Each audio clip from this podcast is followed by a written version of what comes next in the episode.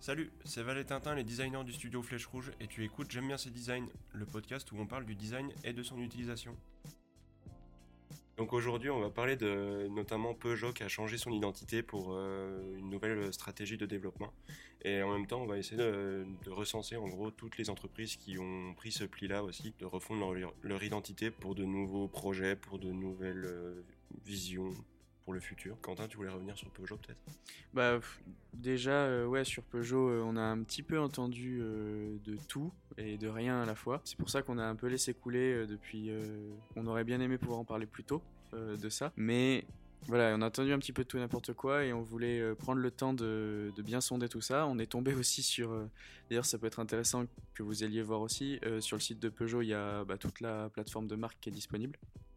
Donc vous pouvez du coup bah, comprendre un petit peu comment ils ont architecturé la chose euh, et, les choix qu'ils ont fait parce que finalement ils sont pas si idiots qu'on aimerait nous le faire croire. Bah, on va peut-être commencer par Peugeot justement. Mm. Il y a eu pas mal de débats ces derniers temps. Euh, c'est beaucoup de marques ont, changé d'identité, enfin d'identité, de, logo euh, à proprement parler. Et celui de, Peugeot a beaucoup beaucoup fait couler d'encre parce que ils sont revenus sur sur une identité des, des, années 60. Tout le monde n'est pas forcément d'accord avec ça et pour certains c'est un manque de créativité, d'inspiration. Et euh, pour d'autres, c'est un coup de génie de, la part de Peugeot. Comment tu vois ça, toi? Bah, Ça me fait un peu rigoler parce que quand on voit Renault qui fait pareil, finalement, en simplifiant un petit peu les choses, peut-être de manière un peu plus moderne. Après, leur logo s'y prête un petit peu plus. Bah, ça gêne personne, alors que foncièrement, euh, ils sont aussi revenus en arrière. Dans d'autres secteurs, Burger King a fait pareil. Enfin, il y a une tendance au rétro, de toute manière, qu'on le veuille ou non. Donc, euh, c'est tout à fait normal que Peugeot fasse la même chose. Là où ils se dissocient, c'est que là où on se retrouve sur des logos très très simplifiés euh, du côté des autres constructeurs automobiles, donc finalement, on peut pas forcément parler de changement de logo, mais de de, mise à jour des logos pour les rendre plus simples, plus flat. Bah, tout ça dans une, idée de pouvoir les, intégrer de manière beaucoup plus simple sur, euh, sur Internet, sur tout ce qui va être numérique, parce que voilà, aujourd'hui, les, voitures, c'est comme on dit, s'électrifient. Et les services qui seront associés avec les écrans dans les voitures, euh, les tableaux de bord, etc. Même les applications de téléphone. Les applications téléphoniques, oui, parce qu'ils en, ils en proposent tous, euh, auront besoin bah, d'accueillir ces nouveaux logos. Et donc, du coup, c'est, normal qu'ils veuillent moderniser, simplifier, rendre plus, plus intégrable plus facilement intégrables leurs identités. Là où Peugeot a fait le choix euh, un peu bizarre d'avoir un logo assez complexe, même s'il reste flat. Ouais, il est très détaillé euh, en restant flat. Quand on fait le, parallèle euh, sur le logo qui était à l'époque dans les années 60, ils l'ont un peu simplifié pour que les éléments se détachent correctement, mais en soi, il est toujours un peu complexe. Et justement, on a vu des débats aussi se créer sur l'utilisation des logos en, digital et même en, en petite dimension. C'est là qu'on a vu émerger euh, la tendance du, logo un peu, un peu simplifié, mm. où on se rend compte en fait qu'on n'a plus besoin d'avoir tous les détails, toutes les marques qui sont, qui sont décrites, qu'un logo simplifié peut être reconnu de loin, euh, à l'instar de justement Peugeot qui l'a fait. Et, euh, d'Orange. récemment, ouais, Orange aussi qui l'a fait. C'est ni plus ni moins le fait que, bah, comme Orange par exemple, de faire un carré, un carré orange avec une, une ligne un peu épaisse en bas, blanche, on arrive à reconnaître de loin la marque Orange parce qu'on est habitué à la voir et on n'a plus besoin que ce soit écrit Orange pour la reconnaître. Peugeot a travaillé euh, sur le même principe avec euh, cet effet, euh, ce tracé en, blason qui mm. reprend du coup le blason Peugeot.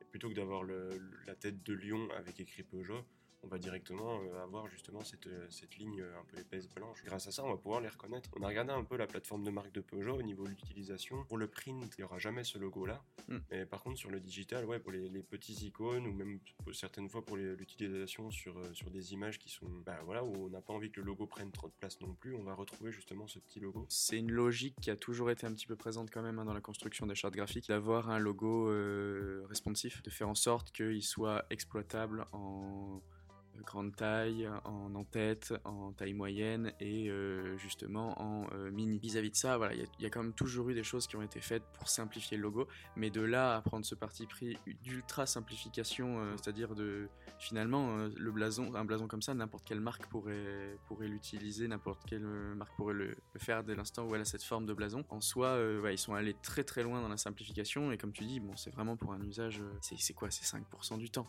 ouais, et c'est pas du tout l'information principale. Mm. Dès l'instant où on va avoir ce petit logo-là, en favicon ou en, ou en tout petit ou en signature, on va avoir autre chose sur le visuel ou autre chose dans la communication qui va faire comprendre de qui on parle. Il faut, c'est c'est pour ça que résumer une identité graphique à un logo, c'est ré- c'est réducteur puisque euh, bah, finalement il y a toute la plateforme de marque qui rentre en ligne de compte et euh, le logo, même s'il est l'étendard de, bah, de l'identité de marque, il a tous ces petits éléments photographiques, pictographiques, euh, typographiques, euh, même, même le champ lexical associé qui va permettre d'identifier la marque, d'identifier le propos. Donc euh, voilà, il y a toutes ces choses-là à prendre en compte qui fait que euh, c'est réducteur de critiquer une marque pour le choix du logo qu'elle fait. Après, tu vois, on parle d'identité visuelle, notamment photographique et vidéographique. Mm. Je me suis rendu compte que euh, justement, lorsqu'on voit une pub Apple, on, on sait que c'est Apple sans qu'il y ait forcément le logo. Encore que de temps en temps, ils mettent shot on iPhone quand c'est des vidéos qu'ils ont fait, mais on a tendance à se rendre compte directement que c'est un produit Apple qui va nous être présenté. Mm. Là où je me suis fait avoir il y a pas longtemps, c'était pour une publicité qui est passée à la télé. Alors, euh, je sais plus exactement laquelle c'était, mais j'ai cru que c'était une pub Apple justement dans l'ambiance, euh, l'atmosphère qui était dégagée. Et en fait, pas du tout. Les autres euh, marques, j'ai l'impression, se rendent compte qu'ils peuvent aussi copier l'identité de certaines plus grosses marques Ouais. encore pour, euh, pour capter l'attention. en fait. Mm. C'est un truc de ouf. On se rend compte quand même qu'il y a identité et identité. Faut pas tout miser non plus sur un visuel. Après- Mais il y a- il y, a toute la plateforme, comme on parlait Ouais. tout à l'heure, à prendre en compte dans tous les éléments. Et faut pas non plus laisser les éléments euh, être euh, bah, tout seul quoi. T'es une, une entreprise qui était dans le même secteur d'activité Non, pas du tout. Pas du tout. Je suis pas sûr que ça soit de la voiture parce que j'aurais l'impression de tourner en rond sur le sujet, mais euh, il me semble que c'était un truc euh, genre rien à voir. Ouais. Qui, qui était plus ou moins orienté technologique, mais c'était pas c'était pas un concurrent d'Apple ou quoi. Mm. C'était un autre produit, c'était euh, c'était pour une, une autre cible. Bon, après, c'est le, c'est le principe même de l'identité de manière générale. Une entreprise, une marque, il faut le voir comme une, comme une personne. Et euh, de la même manière que demain, tu croises quelqu'un dans la rue qui est très bien habillé, tu kiffes son look, tu adores comment il est sapé, euh, qui te dit que demain, tu n'auras pas envie de le copier. Quoi. Ouais, c'est clair. Ou euh, la manière de dessiner de quelqu'un. euh, en tant que designer, euh, tu vas adorer la manière dont un tel, un tel dessine ou euh, le style euh, esthétique du genre de produit qui est fait par tel designer. bah, Peut-être que ça va t'inspirer et que tu vas vouloir faire pareil. Donc je pense pas qu'il y ait non plus de mal à ça. Ça veut surtout dire qu'il y a une certaine affirmation dans ces marques-là. Si, si c'est possible de les copier, ça veut dire que les critères qui définissent leur identité sont suffisamment assumés. Donc en soi, c'est Mm. c'est super bien.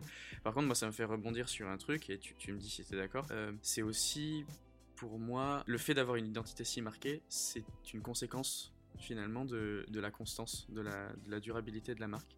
C'est-à-dire que c'est par l'accumulation, par la de pas répétition, changer euh, voilà. drastiquement d'identité. Ouais, par la répétition et par le, le fait de, de garder une ligne de conduite depuis le début jusqu'à aujourd'hui, qui fait que pendant des années et des années, ce style, de la même manière qu'un style vestimentaire se construirait ou qu'un style euh, artistique se, se construirait, Ouais. le fait de persévérer dans cette direction fait qu'ils ont affiné et défini de plus en plus ou en tout cas martelé dans la tête des, des- de leurs clients et des- du public que euh, leur identité et que leur proposition c'était ça. Et donc du coup aujourd'hui, au moindre coup d'œil, tu reconnais leur, euh, leur identité. Donc Est-ce que tu, tu penses que dans les années euh, 40, Mm. 50, on réfléchissait déjà comme ça par rapport à- au symbole qu'on voulait donner à notre entreprise?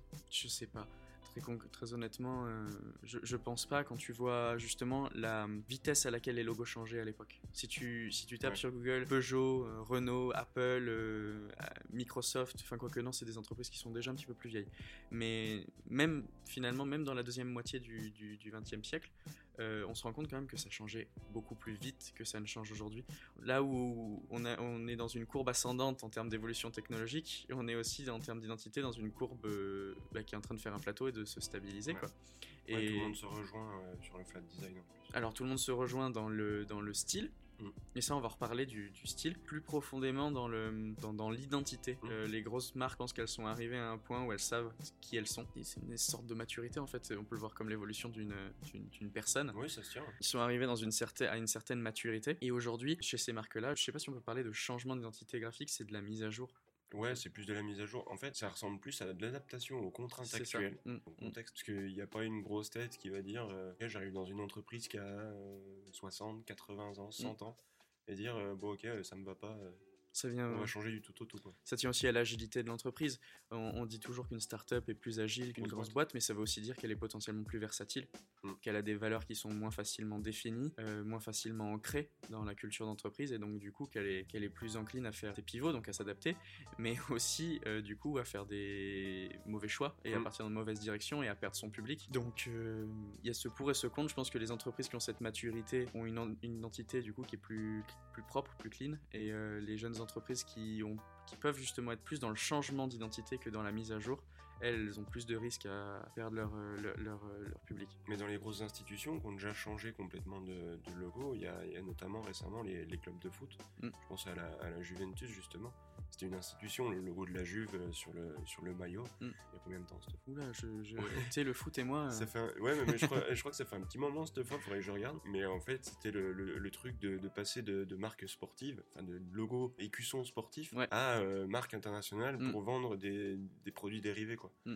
Et eux, ils ont vraiment fait le pas de changer du tout au tout. Il y a le club du FC Nantes aussi qui a fait le même, euh, le même principe. Voilà, il y a, il y a quand même euh, des, des endroits où on voit euh, des changements drastiques. Bah, je m'étais intéressé à- au, au cas de la Juve, enfin, en tout cas au cas de, de changement de logo, euh, sans prétention aucune de connaître le football hein, d'ailleurs, parce que moi le foot. euh, mais ça fait un autre euh, ouais. un regard différent. Mais euh, je m'étais intéressé à, à- à- à cette histoire de changement de logo. Globalement, euh, auprès des fans, c'est une hérésie d'avoir fait ça. Ouais, c'était très mal passé sur le moment. Et ce qui est en fait totalement logique. Parce qu'en fait, bon, un, un changement d'identité, quand on parle de changement, on parle pas de, même une mise à jour d'identité, c'est une décision stratégique. Ouais. De, de toutes les façons, si c'est pas un simple. De toute façon, le design de manière générale est une question de stratégie. Enfin, je veux dire, une entreprise ne va pas changer ou mettre à jour son logo ou son identité graphique, parce qu'on va parler au, au- au sens terme, sa plateforme de marque, euh, tous ces termes qui, qui peuvent vous faire écho, par un coup de tête ou par une envie de faire autrement ou parce qu'ils ont envie que ce soit plus joli. C'est- C'est pas le, c'est pas l'enjeu. Par contre, pour vous expliquer ça, le cas de la, de la Juve, c'est tout simple, c'est que le logo qu'ils avaient, donc le blason, euh, l'emblème, euh, quel que soit le terme que Moi j'avais dit écusson. l'écusson, quel que soit le terme qu'on y accorde, c'est de base un blason et un écusson, c'est quelque chose qui euh, fait écho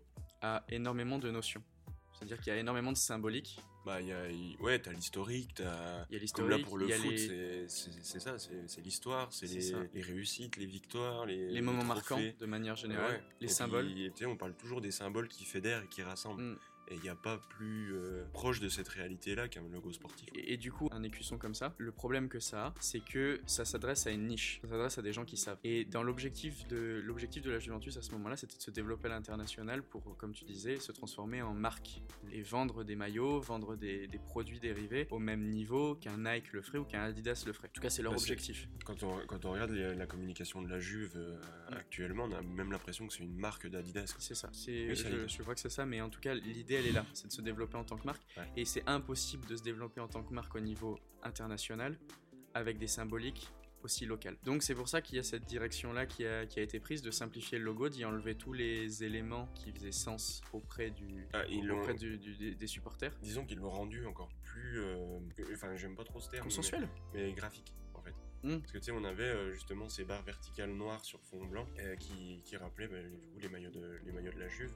Et quand on regarde le logo qu'ils ont actuellement, il y a toujours cet effet de barre verticale. Bah, Ils ont quand même ils ont gardé un petit peu d'identité. Bah, euh, je pense qu'il y a eu un travail qui était plutôt bien réussi par rapport à ça. Mais ça fait un peu comme quand on avait euh, travaillé sur le logo du SUA avec le collectif Trapo, Mm. le, le club de, de rugby d'Agen.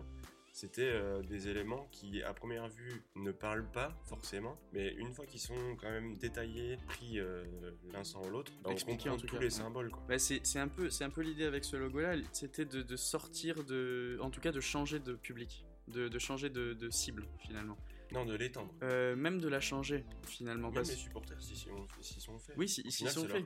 Ils s'y sont fait, mais je veux dire la cible principale n'était plus le, le- le supporter. Ouais. La cible principale c'était l'acheteur, c'était le consommateur. euh, fan de football qui, qui veut acheter du, du- du matériel sportif et qui peut se tourner vers les produits de la Juve aussi bien qu'il se tournerait vers les produits de Nike ou des Mhm. produits d'Adidas. Voilà, l'idée était d'interna- d'internationaliser la chose. C'est pour ça qu'ils ont simplifié à l'extrême le logo pour que justement on y casse tous ces codes que d'autres personnes, que des gens non supporters ne puissent pas comprendre en fait. Et, euh, et ils sont ouverts de cette manière-là. Donc c'est une décision complètement stratégique et c'est vraiment un changement d'identité et de plateforme de marque. Euh, là où quand on regarde aujourd'hui euh, les Renault, euh, les, euh, les Nissan, les Volkswagen, euh, les Apple, les Microsoft, ils sont plus, ils sont pas dans cette logique de de, changement d'identité, puisque leur, euh, leur clientèle est installée, leur cible est définie. C'est plus de la confirmation. Euh, ils sont là pour en fait s'adapter à des codes contemporains. Donc c'est de la mise à jour d'identité graphique dans l'idée de juste bah, pas être démodé quoi, et être, ne, pas être has-been et être dans, dans la tendance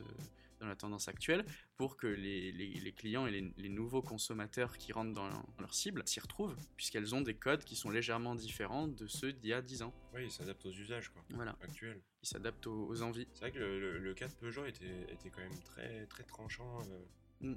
Parce qu'on les reconnaît plus du tout. Quoi. Le, le, lion comme ça, ça fait depuis les années 80, je crois qu'il était présent, cette, euh, cette tête-là. Donc c'est vrai que ça fait, ça fait un gros changement. Bah pour eux, je trouve qu'on est dans cette logique de changement d'identité et pas dans une logique de mise à jour? Tu peux peut-être faire un tour là-dessus aussi par rapport à la nouvelle stratégie du groupe de manière générale. Ouais, avec Stellantis. Quand on met ça en face de cette décision qu'a pris Peugeot, ça devient tout à fait euh, logique en fait d'avoir un vrai changement d'identité parce que la plateforme de marque et la cible n'est plus la même. Ah bah ouais, parce que la stratégie de, Stellantis a, fait changer euh, pas mal de choses dans le groupe et ça jusqu'à maintenant celui qu'on connaissait, de fait à, créer en fait des gammes mm. au sein du groupe concrètement. Peugeot va se retrouver dans les, les hautes gammes du groupe, euh, là où euh, Citroën va déjà être plus moyenne gamme avec Opel et tout ça.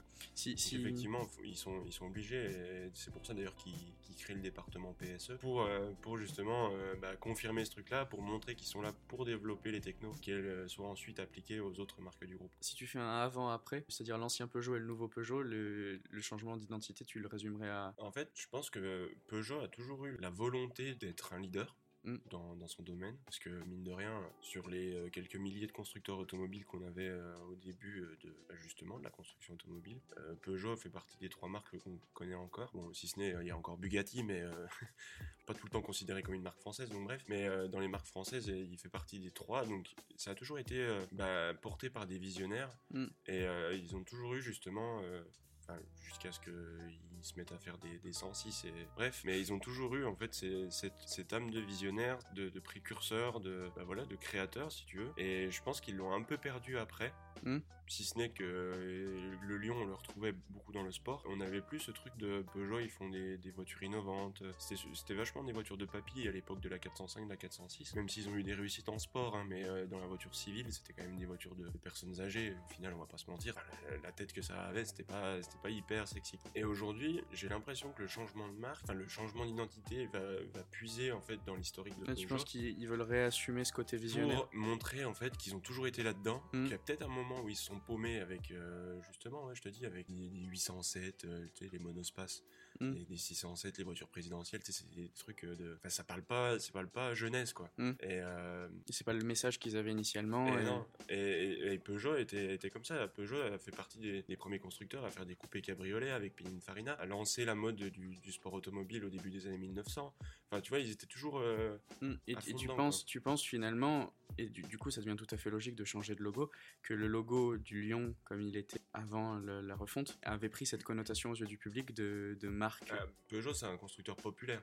Voilà, c'est un peu le terme que je cherchais. Euh, constructeur généraliste, c'est ça. Donc à l'instar de Citroën, de Volkswagen, euh, Opel, c'est des constructeurs généralistes. Donc en gros, ils ont un style qui doit parler aux gens, mm. forcément. C'est pas, c'est pas un Audi. Quand tu dis aux gens, tu veux dire aux, bah, conducteurs lambda, moyens. Au, plus grand nombre en fait, parce mm. que c'est quand on dit généraliste, c'est de 18 à 79 ans quoi. Ben voilà. Mm. En gros, tu peux pas t'adresser à une niche de personnes. Et en fait, Peugeot veut s'extirper de ça en assumant encore plus le côté euh, félin qu'on voit beaucoup là sur les, nouvelles 208, 308, 3008 et tout ça. Il y, a, ce côté hyper affirmé euh, sport féroce, acéré, qui s'adresse à une niche. Euh, et, c'est pour ça qu'on a l'impression que DS ressemble à Peugeot parce qu'il s'adresse aussi à une niche. Mm. Ils ont une cible particulière. Bah, de toute manière, DS aurait dû normalement plus ressembler à Citroën. De toute manière, en 2020, euh, ça n'a jamais été plus évident qu'on peut plus travailler de manière généraliste et qu'il faut de plus en plus proposer des offres de niche. Ouais, mais qu'est-ce qui pour toi est plus normal qu'une Golf par exemple? Oui, c'est pas faux. Il y a rien de plus normal qu'une Golf. Jusqu'à maintenant, il y avait rien de plus normal qu'une 206. Tu vois,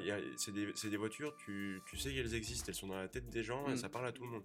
Si un jour t'as besoin d'une bagnole, tu vas te tourner vers celle-là parce qu'elles t'ont parlé. Et, les autres constructeurs, ça va être des voitures, par exemple, que tu vas, auxquelles tu vas penser parce que tu auras été euh, touché, toi, mm. par leur communication, par leur style. Ouais. Alors que Peugeot, tu sais très bien que n'importe quand, tu vas sur le bon coin, t'en auras. Et, euh, et maintenant, quand tu vois une 208, la tronche que ça a, bah tu te dis pas, je pourrais me la payer tout de suite. Tu vois qu'ils viennent de dévoiler la 308. hein. Ouais, ils viennent Ouais. de dévoiler la 308 et puis ils ont toute la, la stratégie de développement euh, sur je sais plus combien de temps avec le, le nouveau design et les nouvelles technologies et notamment euh, bah, la, la 508, la, la nouvelle 308 là, qui va bientôt sortir, la, la 208 qui a amorcé le, le pas et la, la 2008. C'est plus des voitures quand tu les vois, tu te dis n'importe qui peut l'avoir. Tu vois une Golf, tu te dis bon, ça peut être pas trois pattes à un canard, tu vois. Ouais, donc euh, finalement, oui, avec ce, avec ce nouveau logo, ouais, il y a vraiment une, une volonté stratégique de rupture, d'où le, bah, ces choix en rupture dans la représentation graphique du lion, quoi, et dans, dans, Ouais. dans le choix qui, dans, Puis- dans les choix graphiques qu'ils ont fait. Et ouais, et en plus, en parallèle de ça, les marques, elles, euh, quand elles font partie d'un groupe comme celui-ci,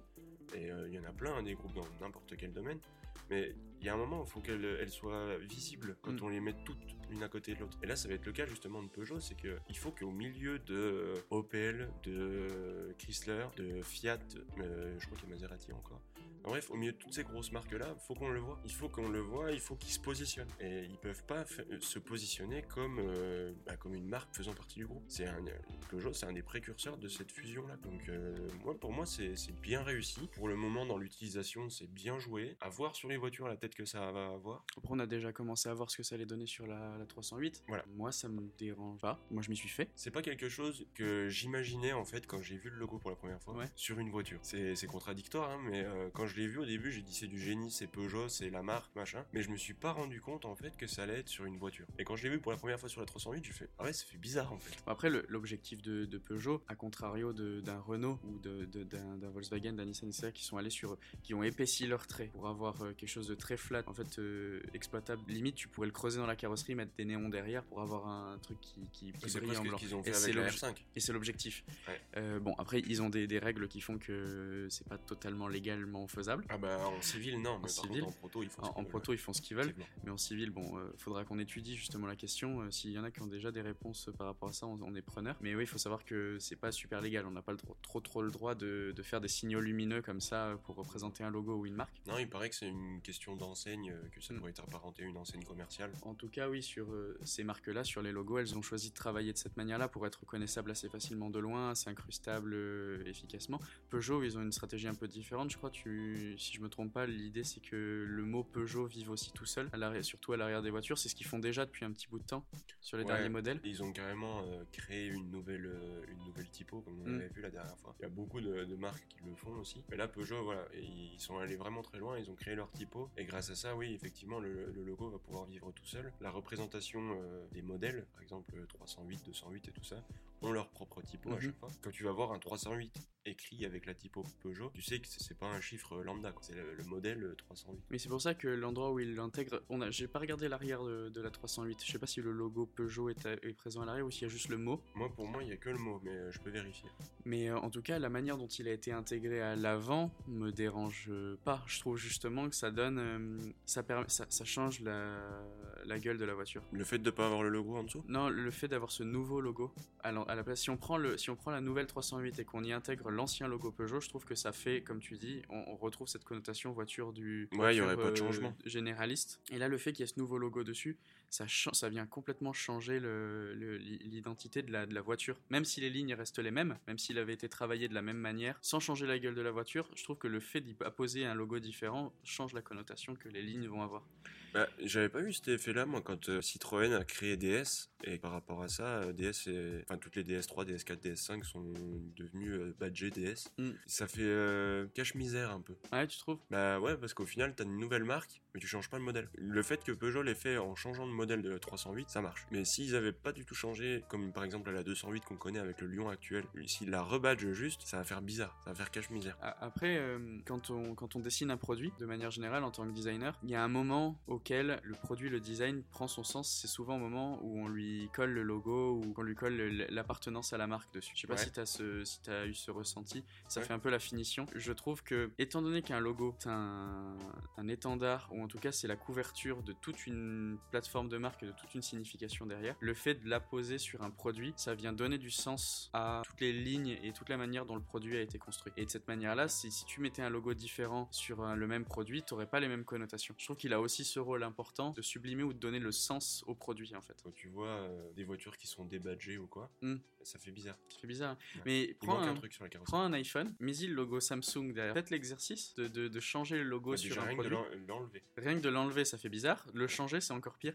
Il y avait, euh, je crois, euh, j'avais vu ça sur LinkedIn, un graphiste qui s'amusait à changer le nom sur une même représentation graphique sur un même logo. Ah C'est-à-dire, par exemple, faire euh, le logo McDo avec euh, écrit Burger King ou de faire, je sais pas, le, le logo Samsung avec écrit Apple. Ou enfin, en tout cas, d'exploiter les représentations graphiques d'une marque pour, pour l'appliquer à une autre. Et ça fait bizarre. Ouais. Ça, ça change complètement le sens et la connotation de la marque. Comme quoi, ça tient pas à une représentation graphique, ça tient vraiment au sens qui est mis derrière et à toute cette plateforme de marque. C'est quelque chose euh, dont on parle souvent avec, euh, avec Quentin. La phrase euh, qu'on entend souvent d'ailleurs, j'ai besoin d'un logo. Mm. Et effectivement, on se rend compte avec, euh, avec tous ces exemples-là que non, c'est pas d'un logo dont on a besoin la plupart du temps. C'est vraiment toute l'identité qu'il y a derrière, les raisons, les valeurs, les missions des marques qui produisent en fait le logo. Mm. Quand on a défini tout ça, le logo il vient tout seul. En fait, les, les gens qui viennent nous voir en posant cette question, la, la logique est bonne dans un sens. Puisqu'en fait, s'ils ont cette, impression qu'ils ont besoin d'un logo, c'est parce que la charte graphique qui leur a donné, enfin le- la, la marque ou les marques qu'ils ont autour d'eux qui leur ont donné envie de faire un logo pour leur Mm. entreprise, Ouais, le euh, besoin est juste mal émis. et elle est, c'est logique et c'est normal. C'est-à-dire que c'est bien fait. Par contre, pour que ce soit bien fait et pouvoir avoir un logo, il faut que toutes ces choses derrière soient mises en place. Sinon, le logo, il aura pas de sens. Et surtout, il faut avoir conscience. Et ça, je, ça reste à vérifier, mais c'est quelque chose dont je suis de plus en plus convaincu. Ça se construit dans le temps. Et que c'est pas parce que à un moment T, vous aurez un, logo avec une identité qui aura été définie, ça va matcher tout de suite avec les, consommateurs, qui va se construire par la répétition, par la durabilité et la constance de votre proposition. Tant que vous restez dans les mêmes valeurs, tant que vous restez dans la même représentation graphique, il y aura une adhésion qui va se créer au fur et à mesure, et donc du coup, cet effet logo qui vous plaît tant se mettra en place tout seul. Faut voilà, faut pas oublier ce facteur temps qui est euh, dans toutes les logiques en fait, tout le temps. Et vous rentrerez au bout d'un moment peut-être dans une logique de changement parce que vous voulez plus de l'image que vous avez aujourd'hui, ou dans une logique de mise à jour parce que vous voulez coller au, au contexte actuel. J'aime bien ces designs, c'est fini pour aujourd'hui. Merci de nous avoir écoutés. Pense à liker pour nous soutenir et n'oublie pas de t'abonner pour ne pas manquer nos prochaines émissions. À la prochaine!